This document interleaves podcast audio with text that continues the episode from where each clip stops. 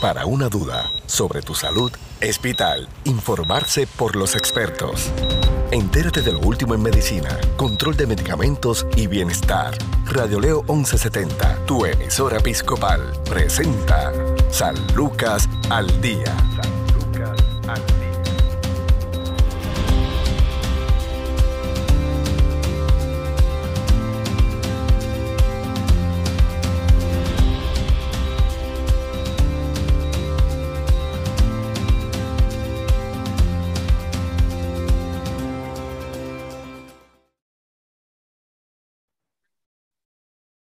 ¿Qué tal amigos? Les saluda Sandra Torres Guzmán. Esto es San Lucas al Día, un programa del Sistema de Salud Episcopal. Hoy nos acompaña la directora operacional del Centro de Salud Conductual San Lucas, la doctora Enid López. Saludos, doctora. Saludos, buenos días, un placer estar contigo. Para nosotros, un privilegio. Doctora, eh, el tema del suicidio eh, es algo que muchas veces es un tabú eh, en, en, en, algunos lugares es tabú, en muchas familias no se menciona por distintas circunstancias, ¿no? Pero cuando una persona se enfrenta ante la situación, son muchas la, la, las circunstancias eh, que hay que analizar referente al tema. Primero, vamos a hablar, ¿verdad?, de, de, de lo que es la, el suicidio en Puerto Rico, cómo están esas, estas estadísticas y entonces el tema, la vida después de un suicidio y es cómo trabajar con ese familiar, con ese amigo, con ese ser querido que, eh, que se pregunta tantas cosas en su mente, hasta puede echarse la culpa por eh, pensar que pudo haber evitado esa tragedia. Pues mira, Sandra, es un tema bastante de, bien delicado eh, y muchas veces se prefiere no hablar de él, se habla más de, pues la persona cometió suicidio y vamos a darle el apoyo a, a la familia. Pero no podemos perder de perspectiva, ¿verdad? Que en términos del impacto eh, y los daños colaterales luego de un suicidio para, para las diferentes personas que estuvieron alrededor de la persona que comete suicidio, eh, deja víctimas. Y se calcula en términos de estadísticas que cada suicidio puede dejar más de 100 víctimas que sufrirán esa pérdida. Wow. Eh, y además de empatía, ¿verdad? Acompañarlos en la empatía y en, la, y, en la, y en lo que es el proceso de pérdida y la comprensión. Es bien importante que se trabaje directamente con esa estima y se trabaje también con el, con el proceso de la recuperación de, de esas personas, especialmente las, las más cercanas, porque luego de un suicidio dentro de una familia, y nosotros los profesionales lo sabemos, pueden surgir varios intentos. Eh, esto depende, ¿verdad? No ocurre en toda la familia, pero va a depender también de la unión de la familia, de la dinámica familiar, de cómo está el sistema, de cuán fuerte esté y del historial emocional de esa familia. Entonces, definitivamente eh, es, es, un punto que es como, yo le llamo como, después de un suicidio, es como una bomba atómica. O sea, eh, arrasa con todo lo que son las, las, las, emociones, hay un impacto emocional fuerte, profundo.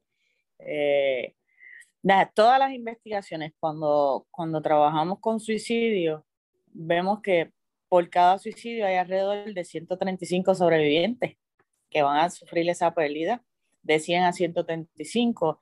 Y no solo se incluye lo que son los, la familia, sino tenemos que recurrir a lo que son los amigos cercanos, los compañeros de trabajo o los compañeros de clase si la persona estudia o si es un niño el impacto es diferente, ¿verdad? Cuando es un niño, si es un adolescente, un joven adulto o un, un adulto de edad avanzada.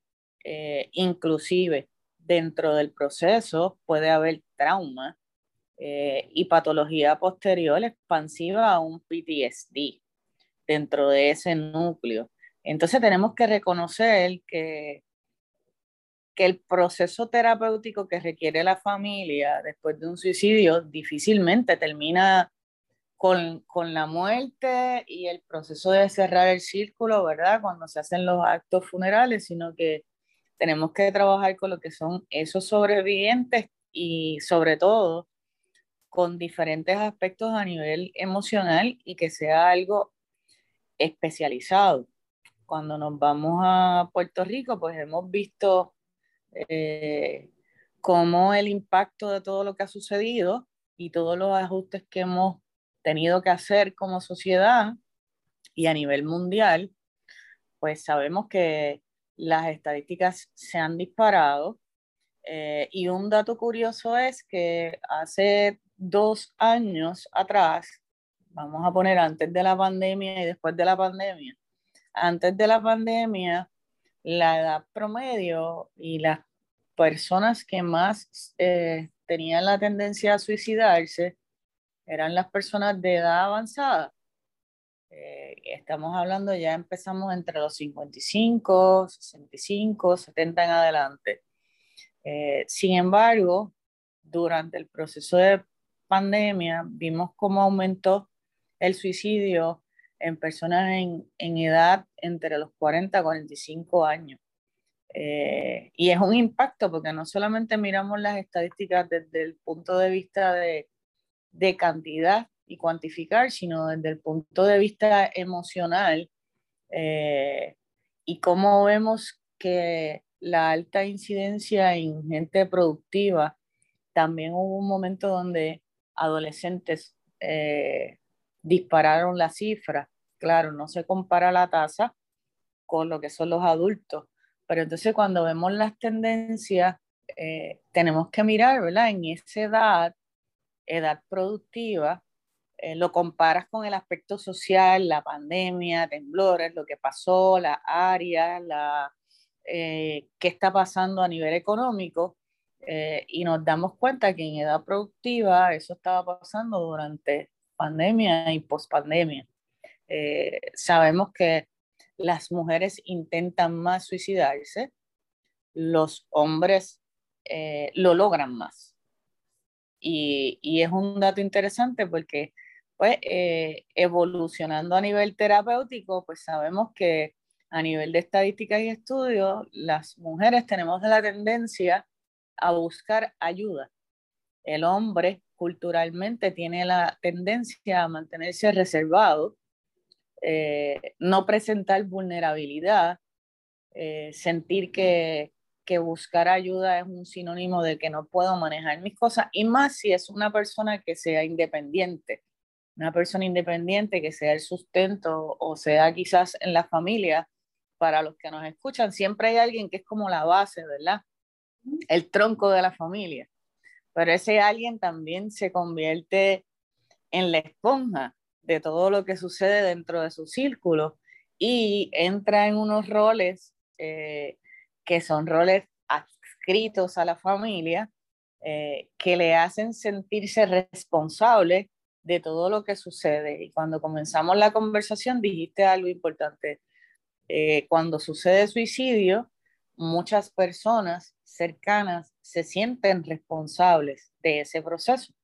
Eh, y es uno de los procesos que tenemos que trabajar emocionalmente porque vienen los cuestionamientos de qué pude haber hecho o qué no hice, de qué no me di cuenta. Muchas veces, y es importante que la gente entienda que aún nosotros los profesionales de la salud mental todo el tiempo estamos en riesgo y tratando, ¿verdad? De, de identificar qué síntoma o cuán crítico eh, o cuán severo es ese síntoma donde esa persona pueda representar un riesgo para su propia vida o para la vida de otro. Y es un continuo vigilar en términos de síntomas y no quiere decir que a nosotros, por ser eh, profesionales de la salud mental, no perdemos vida, sí perdemos vida en el camino y también para nosotros es un proceso de reflexión, de impacto, porque como profesionales también recibimos esa energía de qué pude haber hecho por este paciente o, o qué no me di cuenta, pero realmente en el paso del tiempo y la experiencia y, y, nuestros estudios pues nos enseñan que no tenemos el control de la conducta. Eh, yo te puedo ver, ¿verdad? Y te utilizo de ejemplo porque estoy dialogando contigo, te puedo ver en mi oficina, verdaderamente hacerte un, lo que se llama un estatus mental, encontrar que en ese momento no tenías ningún tipo de riesgo suicida, eh, ni daño, ni ningún riesgo. Continuamos proceso terapéutico y a los dos días me llama tu familia, que quizás hubo un evento o no hubo ningún evento y, y, lo intentaste o lo lograste. Eh, y es un proceso difícil para nosotros porque realmente la conducta humana eh, tiene unos patrones, pero no es predecible. Yo no puedo controlar qué pueda pasar por tu mente o qué situación en un momento dado tú sentiste en un segundo porque es cambiante. Sentiste en un segundo donde eh, estabas totalmente vulnerable y definitivamente el dolor es tan intenso y el dolor lo llevamos por dentro, el dolor emocional, eh, lo manifestamos a través de nuestros pensamientos y nuestras conductas. Y entonces no tenemos el control de que eso puede suceder y definitivamente entramos en ese proceso de reflexión que se puede convertir especialmente para los familiares sobrevivientes en un proceso depresivo y quizás en trastornos posteriores a el proceso. Doctora, ¿qué, ¿qué, otras emociones puede experimentar esa, ese familiar, esa persona cercana a, a este ser que se suicidó?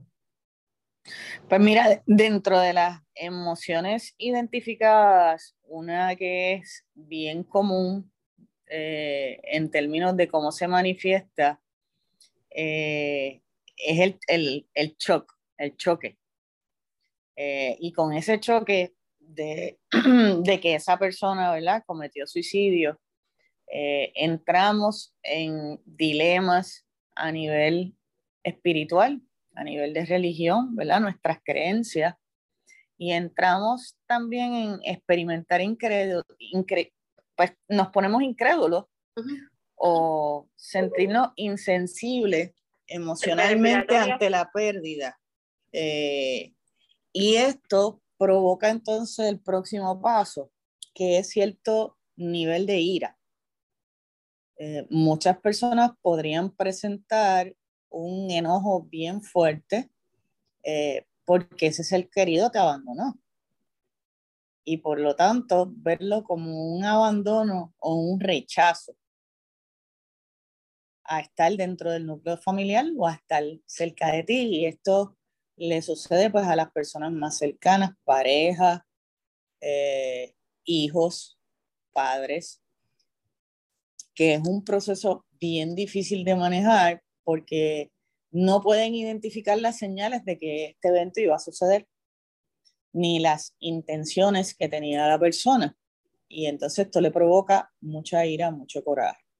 Eh, otro de los sentimientos que se da es la culpa.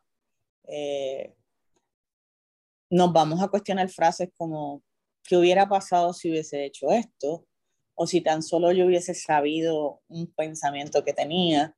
Y esto es continuo, este, este pensamiento se estaciona y es repetitivo y esa culpa pues definitivamente eh, cala en nuestro ser y comienzan unos comportamientos que pueden ser hasta comportamientos erráticos. Otro de los sentimientos identificados es la desesperación. Eh, son diferentes tipos de sentimientos, desde tristeza, llanto, angustia, soledad, sensación de vacío, desesperanza, minusvalía, hasta llegar al, al decaimiento físico o incluso cuando les hablaba de que a veces puede haber un impacto donde dentro de esa familia puede haber otros intentos posteriormente, pues puede una de las personas más cercanas sentir el deseo de suicidarse o no querer seguir viviendo por esta pérdida. Y el otro sentimiento que más se da es el sentimiento de rechazo. Eh, ¿Por qué la relación o por qué el núcleo familiar no fue suficiente para evitar que ese ser querido se quitara la vida y decidiera quitarse la vida? Y, y es posible, ¿verdad?, que se experimenten este, este tipo de reacciones de diferentes maneras, de acuerdo a cada ser humano. Eh, pero también se pueden presentar pesadillas, recuerdos, vivencias y recuerdos recurrentes sobre la persona, eh, impactar tu funcionamiento diario con dificultad para concentrarse, retraimiento eh, social, pérdida de interés por las actividades habituales que quizás la familia antes hacía y disfrutaba o los seres más queridos. Eh, en especial, no podemos olvidarnos del impacto y el choque emocional que causa a la persona que encuentra eh, eh, cuando encuentra el acto, cuando encuentra el cuerpo, porque es un impacto que definitivamente no se borra, en especial si lo presenciaste, si fuiste tú la persona que encontraste a esa persona, cómo la encontraste, esa imagen es como una fotografía que se queda permanente. Y, ese trabajo emocional hay que manejarlo poco a poco porque estamos trabajando la pérdida, más estamos trabajando el trauma que recibí al ver ese cuerpo. ¿Qué pasa cuando quien está, como nos mencionó, entre 100 a 135 personas relacionadas a, a, ese ser que, que se priva de la vida pudieran estar afectados o se van a afectar de alguna manera? Pero ¿qué pasa cuando es un niño, un adolescente que no tiene la madurez suficiente eh, ni ha pasado por experiencias de vida que eh, pues pueda manejar eh, esta situación de, de otra manera? ¿Cómo un suicidio marca la vida de un niño? Pues mira, yo lo comparo Sandra, con la marca y la huella que te deja eh, un maltrato en la niñez y un tipo de abuso sexual. Esto es una marca que es, la experiencia la viviste tú, el cómo la manejó tu proceso cognitivo, tu pensamiento, ¿verdad? Basado en tu personalidad, aprendizaje, sentimientos y emociones, eh, te marca para siempre. La diferencia es, y no es que toda vida es importante, pero ya cuando es un niño el que encuentra, por ejemplo, un cuerpo que no sabe definir, ¿verdad? Dependiendo de la edad, porque muchas veces si es un niño, pues no sabe definir lo que está pasando, pero trabajar con la imagen el resto de sus días, aunque posteriormente sabemos que el inconsciente se lleva las imágenes y seguimos viviendo, pero vamos a ver las manifestaciones en comportamientos. Y los niños manifiestan las emociones bien diferentes a como las manifestamos los adultos. Sabemos que los adultos, pues podemos manifestar las agresiones, las pérdidas y las emociones con coraje, frustración. Eh, muchas personas tienen la habilidad de hablarlo, otras pues entran en este proceso de mal humor, irritabilidad, poca tolerancia, la frustración y eso se nos nota. Pero el niño manifiesta las emociones no con el llanto. Pensamos que quizás en el momento el niño va a tener un llanto, pero hay niños que quizás ni siquiera tengan un, un llanto porque en ese momento a nivel cognitivo no están preparados para manejarlo o no saben definirlo y entonces es un proceso para ellos que a largo plazo va a haber diferentes tipos de comportamientos que pueden ser hasta comportamientos compulsivos, agresivos, temores, miedos, inseguridad. Eh, vas a ver niños que quizás después no quieran dormir solos. Eh, comenzamos a ver patrones de, de malestar, de pesadilla, eh, de procesos de irritabilidad, de cómo juega el niño, de cómo se manifiesta el niño, o quizás lo contrario, podemos ver entonces un niño retraído, con poco proceso de socialización eh, y varía, pero el impacto lo arrastra. Por ejemplo, una, una, víctima de abuso sexual o maltrato durante su proceso de crecimiento y desarrollo en la edad temprana de la niñez te marca y muchas veces, ¿verdad? Yo puedo tener, yo, mi experiencia eh, profesional me lleva a que yo he tenido pacientes que llegan a mi oficina y llegan con una depresión, con una depresión quizás de muchos años. Y cuando profundizamos y entramos en ese proceso terapéutico donde se da esa relación terapéutica, eh, vemos ciertos patrones en sus relaciones, en sus comportamientos, en sus pensamientos, y cuando la persona logra abrir, ¿verdad? Como digo yo, esa caja de Pandora, nos damos cuenta de que hubo un abuso sexual que nunca habló y que nunca lo manejó en su vida. Ya sea un acto lascivo, ya sea algo un poco más eh, severo, no lo habló, no lo discutió, se protegió, se lo llevó al inconsciente y obviamente continuó su vida. Y es lo que llamamos, ¿verdad? Que tenemos los mecanismos de defensa y dentro de esos mecanismos de defensa bloqueamos experiencias negativas para seguir adelante. Eh, yo como profesional muchas veces cuando veo este tipo de pacientes, pues lo trabajo poco a poco, ¿verdad? Para, no, para que no reviva el trauma, pero sí para que lo maneje y vea las herramientas, los recursos que ha tenido para tolerar todo ese proceso por tantos años. Y entonces pueda, podamos liberarnos de esa carga emocional que ha caminado contigo. Es como, como hablamos siempre de nuestra mochila. Detrás de cada persona, Sandra, hay una historia. Y muchas veces nos preguntamos, pero ¿por qué esta persona reacciona de esta manera? Y yo a veces le digo a la gente, no juzgues porque tú no sabes qué hay detrás de la historia de esa persona. No sabes qué vivencias has tenido y a veces tenemos la tendencia de juzgar antes de realmente escuchar. Simplemente miramos, reaccionamos y evaluamos, porque ahora, pues, ya por las redes, por el internet, por todos los accesos que tenemos, pues todo el mundo es especialista en algo. Especialista conocedores de todo y especialistas en nada. Exacto. Y hace mucho daño. Eso, eh, ¿Qué impacto tienen las redes sociales en este asunto? Mucho, y yo, yo soy una de las que estoy en contra, por ejemplo, procesos de asesinato, procesos de, yo he visto fotos, eh, y de hecho tuve la oportunidad de trabajar con una madre que le habían matado a su hija y se enteró por las redes sociales. Sí. Sí, eh, conocí, sí. Eh, yo creo que sabemos de, está, hablando del mismo caso, que luego entonces el padre se suicidó. Es un eh, proceso que... supe, de ese, caso, que, que un caso de violencia doméstica. La madre había dejado niños a, pues, al cuidado de, de, la abuela paterna, porque esos eran los acuerdos según los judiciales, ¿no? Eh, entonces, pues, ahí, en vez de la abuela, quien se quedó fue el padre, y el padre, pues, terminó con la vida de, los tres menores. Una, una, de las, yo creo que una de las noticias más desgarradoras que me ha tocado, que me ha tocado cubrir. Si no la más. Y luego entonces el padre se suicidó y ella, que estaba en su país eh, natal, cuando vino de, venía de camino en el aeropuerto, pues a través de las redes sociales fue que se enteró de, de esta tragedia.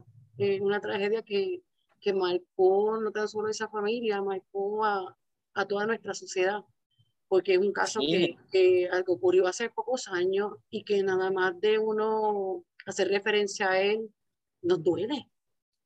Claro, y duele el hecho de que especialmente diferentes madres eh, tengan que enterarse que sus hijos fueron asesinados o tuvieron un accidente. He visto fotos en las redes de accidentes donde están fotografiando a la persona que está ahí, ese cuerpo que todavía está caliente, que ni siquiera lo han sacado del auto. Y personas que se suicidan igual, eh, ponen esa foto, eh, hasta donde ha llegado el, el ya no, no hay ni siquiera esa, esa diferencia. Eh, me, me, ha tocado cubrir un caso de asesinato esta semana bien conocido, todavía no se ha resuelto pero esta semana pues nos tocó mm, tratar de, de, digerir y con la mente periodística, ¿no? Eh, las imágenes entonces de la autopsia de, de esa joven. Eh, en sala estaban sus padres. El padre, eh, el padre que fue que la identificó a ella no tenía la estaba cabizbajo y tuvo que salir de sala. La madre no es que sea más fuerte en, en, ese aspecto porque era su hija, pero estas mismas situaciones, y uno, pues también tener la delicadeza de, además de que se, siempre se advirtió y qué bueno que se hizo, ¿no? Que no se podía eh, tomar fotos ni nada de eso, de, de, la, lo que se estaba presentando allí, sino del proceso como tal, eh, testigos eh, y todo lo que estaba aconteciendo, menos de ese asunto. Y yo preferí no hacer eh, descripción de ninguna de las fotos, porque eh, en eso todos entonces somos responsables también como comunicadores, ¿no? Eh, y no nos vamos a convertir en lo, en, lo, en lo que tanto estamos criticando. Definitivamente, entonces tenemos que mirar las redes como siempre he dicho que en la vida siempre tenemos que tener un equilibrio. hasta dónde, ¿verdad? Llega nuestro proceso de pensamiento y nuestra sensibilidad a nivel social y hasta dónde yo puedo llegar en esa red para atreverme a publicar una foto de una persona que está pasando por un proceso y ha fallecido, un cuerpo que está ahí, sea por accidente, sea por asesinato, sea por suicidio o por las circunstancias que sean. Versus también está la, otra contraparte, ¿verdad? Que se han salvado muchas vidas porque las personas han comunicado el deseo de quitarse la vida. Y en ese momento pues hay personas en las redes que se han encargado de dar eh, palabras de aliento o movilizarse dentro de la misma red de la persona para poder salvar una vida. O sea, tenemos la contraparte, pero siempre tenemos que mirar el aspecto positivo y la sensibilidad de la empatía que se requiere como ser humano para mantenernos en un proceso de socialización y establecer unos patrones que sean saludables para todos. Como hablamos ahorita, o sea, no somos expertos de nada, así que eh, dejemos que las cosas fluyan y cada cual, ¿verdad? Es responsable de qué publica, cómo lo publica y, y, hasta dónde llega mi empatía con el otro. Así es. Doctora, vamos a hacer una pausa en el segmento final, ¿verdad? Quisiera eh, que nos abundara con la importancia de dialogar esto en, en, en el seno familiar porque como mencioné desde un principio es un tabú y cuando se suicida o asesinan también a, a, un ser querido eh, o mueren en circunstancias que de alguna manera parezcan o puedan pensar que sean vergonzosas, ¿no? Para familiares, cómo trabajamos con esto y cómo bregamos con el estigma. Vamos a hacer una pausa, en breve continuamos con la doctora Enid López, psicóloga clínica en San Lucas al Día. Tu salud no se detiene al igual tu programa, San Lucas al Día, por Radio Leo 1170M, tu emisora episcopal. Somos parte de tu vida. Cuando un ser querido muere por suicidio, las emociones pueden abrumarte, tu sufrimiento puede ser desgarrador, al mismo tiempo podrías estar consumido por la culpa, preguntándote si podrías haber hecho algo para evitar la muerte de tu ser querido. Al enfrentar la vida después del suicidio de un ser querido, recuerda que no tienes que pasar por eso solo. El suicidio de un ser querido puede desencadenar emociones intensas. Por ejemplo, podrías experimentar incredulidad o insensibilidad emocional. Quizás pienses que el suicidio de tu ser querido no puede haber sido real Podrías enojarte con tu ser querido por abandonarte o provocarte todo este sufrimiento o contigo mismo u otras personas por no haber advertido las señales de sus intenciones. Es posible que frases como ¿qué hubiera pasado si? o si tan solo se repitan en tu mente y que te culpes por la muerte de tu ser querido Puedes sentirte invadido por sentimientos de tristeza, soledad o desesperanza. Podrías sentir decaimiento físico e incluso pensar en suicidarte. Muchas personas intentan darle algún sentido a la muerte o entender por qué su ser querido se quitó la vida. Sin embargo, siempre te quedarán dudas sin responder. Podrías preguntarte por qué tu relación no fue suficiente para evitar que tu ser querido se suicidara. Es posible que experimentes reacciones intensas por semanas o meses después del suicidio de tu ser querido, como pesadillas, recuerdos recurrentes, dificultad para concentrarte, retraimiento social y pérdida de interés por tus actividades habituales, en especial si presenciaste o hallaste el suicidio. A muchas personas les cuesta hablar sobre el suicidio y podrían no acercarse a ti esto puede hacer que te sientas aislado o abandonado si no cuentas o encuentras el apoyo que esperabas recibir. Además, Algunas religiones limitan los ritos que se pueden ofrecer para las personas que se suicidaron, lo que también podría causarte una sensación de soledad. También podrías sentir que te faltan algunas de las herramientas habituales que usabas antes para afrontar situaciones difíciles. Las repercusiones del suicidio de un ser querido pueden ser física y emocionalmente agotadoras. Mientras haces el duelo, procura proteger tu propio bienestar. Busque el apoyo, la comprensión y la ayuda de tus seres queridos, amigos y líderes espirituales para recuperarte. Rodéate de personas que quieran escucharte cuando necesites hablar y de aquellos que simplemente te ofrezcan su apoyo cuando no tengas ganas de hablar. Haz lo que sea lo adecuado para ti y no necesariamente para otra persona. No existe una sola manera correcta de atravesar el duelo. Si te resulta demasiado doloroso visitar la tumba de tu ser querido o compartir detalles de su muerte, espera estar preparado para hacerlo. Los aniversarios, los días festivos y otras ocasiones especiales pueden ser recordatorios dolorosos del suicidio de tu ser querido. No te sientas mal por estar triste o afligido. En cambio, considera cambiar o suspender las tradiciones familiares que son demasiado dolorosas. Perder a alguien por suicidio es un golpe tremendo por lo que la recuperación debe darse a su debido tiempo. No te apresures si otros consideran que ya pasó demasiado tiempo. Algunos días serán mejores que otros, incluso años después del suicidio, y está bien que así sea. La recuperación puede presentar altibajos. Contar tu historia a otras personas que están pasando por el mismo tipo de dolor podría ayudarte a encontrar un propósito o fortaleza. Sin embargo, si sientes que ir a estos grupos te recuerda la muerte de tu ser querido, busca otros métodos de apoyo. Si experimentas angustia intensa o constante o problemas físicos, pide ayuda al médico o al proveedor de atención de salud mental. Buscar ayuda profesional es especialmente importante si piensas que podrías estar deprimido o si tienes pensamientos suicidas recurrentes. El duelo no resuelto puede convertirse en un duelo complicado, en el cual las emociones dolorosas duran tanto y son tan intensas que te resulta difícil continuar con tu propia vida. Según las circunstancias, puede que te beneficies de la terapia individual o familiar, ya sea para superar la peor parte de la crisis o para ayudar a adaptarte a la vida después del suicidio.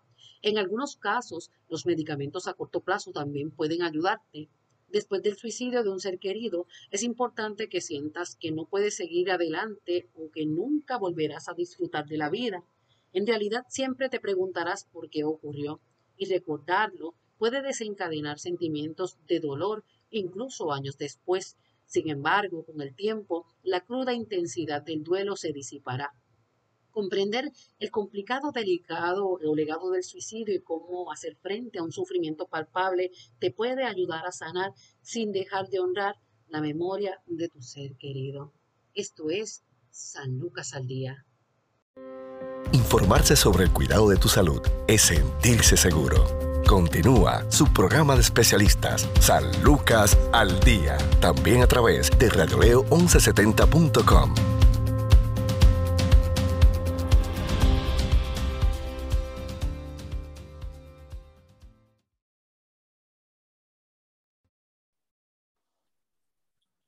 Seguimos en San Lucas al día. Estamos dialogando con la psicóloga clínica, la doctora Enid López, directora operacional del Centro de Salud Conductual San Lucas.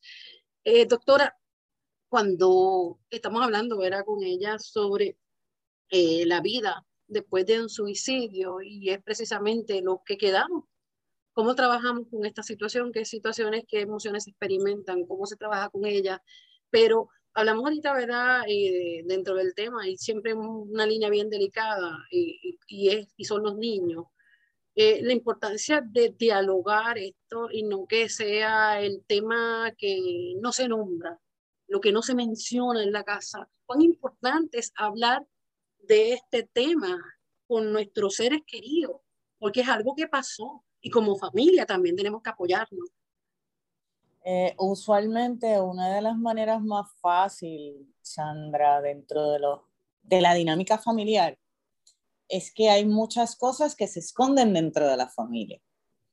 Eh, y estos son patrones, patrones aprendidos que muchas veces no son saludables. Si nos vamos al proceso del manejo de la estigmatización del suicidio, pues muchas personas les cuesta hablar sobre el suicidio.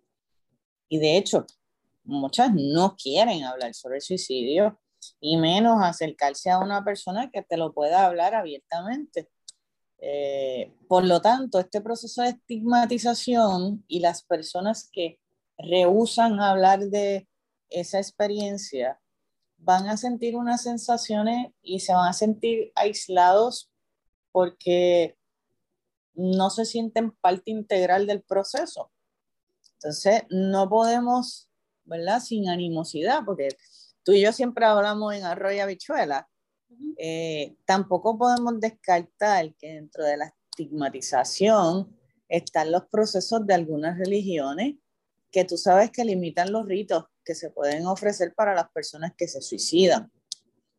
Lo que también contribuye a causar cierta sensación de soledad en las personas cercanas, eh, vergüenza, rechazo. Eh, y también es importante afrontar estas situaciones difíciles. Así que dentro de las estrategias que se deben de adoptar, que son saludables y que las manejamos cuando estamos en, con nuestros pacientes y diariamente y, y concientizamos y educamos de la importancia de que tenemos que hablar, tenemos que hablar de emociones, tenemos que hablar del suicidio, cuando tenemos una persona eh, que tiene unos síntomas y que vemos que está retraída y que dentro de su mundo se está encerrando en sí misma, tenemos que preguntar. O sea, pregunta número uno, hay que preguntar, hay que preguntar directo. De la misma manera, cuando surge el suicidio, en el núcleo familiar hay que hablar de las repercusiones, hay que hablar de cómo se siente cada cual. Y si la familia, y si el que me está escuchando ha pasado por ese proceso eh, y todavía no ha podido tener esa dinámica, es bien importante eh, buscar el, el propio bienestar y buscar ayuda, porque lo podemos hablar a través de un profesional, lo podemos hablar a través de una guía espiritual, siempre y cuando esa guía espiritual, ¿verdad? Esté receptivo eh, y no me condene, ¿verdad? Esa persona que se suicidó, porque sería revictimizar a esa persona que está pasando por ese proceso de duelo y de pérdida de la cual no tenía ningún control. Entonces es importante eh, que lo hablemos, que lo discutamos y si no encontramos ese tipo de apoyo, tenemos que recurrir a los profesionales o a nuestros sistemas de apoyo eh, más cercanos, donde entonces podamos sentir, porque el proceso de hablar eh, se integra en nuestras vidas y entonces vamos a sentir comprensión, vamos a saber qué cada miembro de la familia puede estar pensando y cómo lo vio. Y no es que lo vamos a hablar todos los días, pero en el proceso de recuperación y de duelo sabemos que cada miembro de la familia va a pasar el duelo de manera distinta. Así que si lo hablamos, lo manejamos y respetamos cada proceso, la familia se va a integrar más y no vamos a tener ese voto de silencio donde no sabemos qué repercusiones posteriores puedan llegar a ese núcleo familiar o puedan llegar al funcionamiento diario de cada miembro. Así que una de las cosas más importantes es hablar para poder atravesar el duelo de la forma que lo necesite cada cual. O sea, cada cual va a tener, va a definir qué es adecuado para esa persona en, en ese proceso de duelo. Eh, no existe un libro, ¿verdad, Sandra? Donde yo le pueda decir al paciente, pues, haz esto, paso número uno, paso número dos, porque cada persona, como te dije, tiene una historia, tiene una crianza, tiene una personalidad, tiene unas situaciones diarias que manejar y, así funcionamos. Así que no existe manera correcta de atravesar el duelo. Eh, simplemente tenemos que identificar qué yo necesito para manejar mi dolor a mucha gente eh, simbólicamente después del proceso de la pérdida y que se hacen todos los actos, eh, pues para ellos es bien importante ir al cementerio y visitar la tumba o ir al sitio donde están las cenizas, eh, diferentes tipos de rituales, pero a lo mejor eso le funciona a esa persona, pero a otras no, por lo tanto, cada duelo es individual, así que tenemos que trabajar con la manera que es correcta para mí, con la manera que me hace sentir bien a mí y sobre todo buscar esa mano amiga y, y unirse como familia para poder manejar juntos la pérdida, aunque cada cual sea un ente individual. Esto es como tenemos que trabajar en equipo para levantarnos y no juzgarnos y no estigmatizarnos nosotros mismos. Doctora, ¿cómo el Centro de Salud Conductual San Lucas puede ayudar en este proceso? ¿Cuál es la, la dinámica para poder recibir el servicio? Pues mira, para nosotros es importante que si alguien quiere contactarnos y recibir orientación o está pasando y atravesando por un proceso donde siente que no tiene el control, eh, nos llamen al 787-625-1430. Nosotros tenemos diferentes niveles de cuidado, entre ellos lo que es la hospitalización regular aguda, eh, lo que es sala estabilizadora, donde el paciente está 23 horas, si tiene una crisis, pues y está bajo el modelo de reforma de Puerto Rico del Plan de Salud Vital, entra esa observación, esa evaluación por diferentes profesionales hasta esas 23 horas y luego de esas 23 horas se dispone, de acuerdo a los criterios, síntomas y diagnósticos, hacia qué nivel de cuidado va, si hay que hospitalizar o si podemos enviarlo a tratamiento ambulatorio con psiquiatra y psicólogo, porque yo siempre, siempre, siempre voy a resaltar que la mejor combinación de tratamiento es ambas cosas, psiquiatra y psicólogo. Eh, cada cual tiene su especialidad. Y dentro del proceso también tenemos lo que son los servicios de hospitalización parcial, donde el paciente tiene unos criterios específicos, pero no requiere, especialmente no hay un riesgo severo contra su vida, contra otros, contra la propiedad, no está fuera de la realidad y el paciente, pero sí tiene unos síntomas depresivos eh, que entran en lo que requiere un cuidado más directo, no una cita una vez al mes o cada tres semanas, sino verse todos los días en este nivel de cuidado con un grupo de, de terapeutas, con un grupo de terapias diarias, donde el paciente pueda ser integrado nuevamente a su diario vivir y pueda manejar estos síntomas que lo estaban eh, que estaban interviniendo en su funcionamiento diario. Eso es lo que es hospitalización parcial. Así que tenemos todos los niveles de cuidado al alcance de nuestros pacientes y especialmente del área suroeste y eh, Puerto Rico completo. Queremos impactar nuestra isla. Gracias, doctor. ¿A dónde deben llamar? Eh, no, se pueden comunicar con nosotros al 787-625-1430. 625-1430. Agradecida siempre de su eh, orientación para nuestra audiencia. Muchas bendiciones, doctora Edith López. Gracias. Bendiciones y bendiciones a todos los que nos escuchan.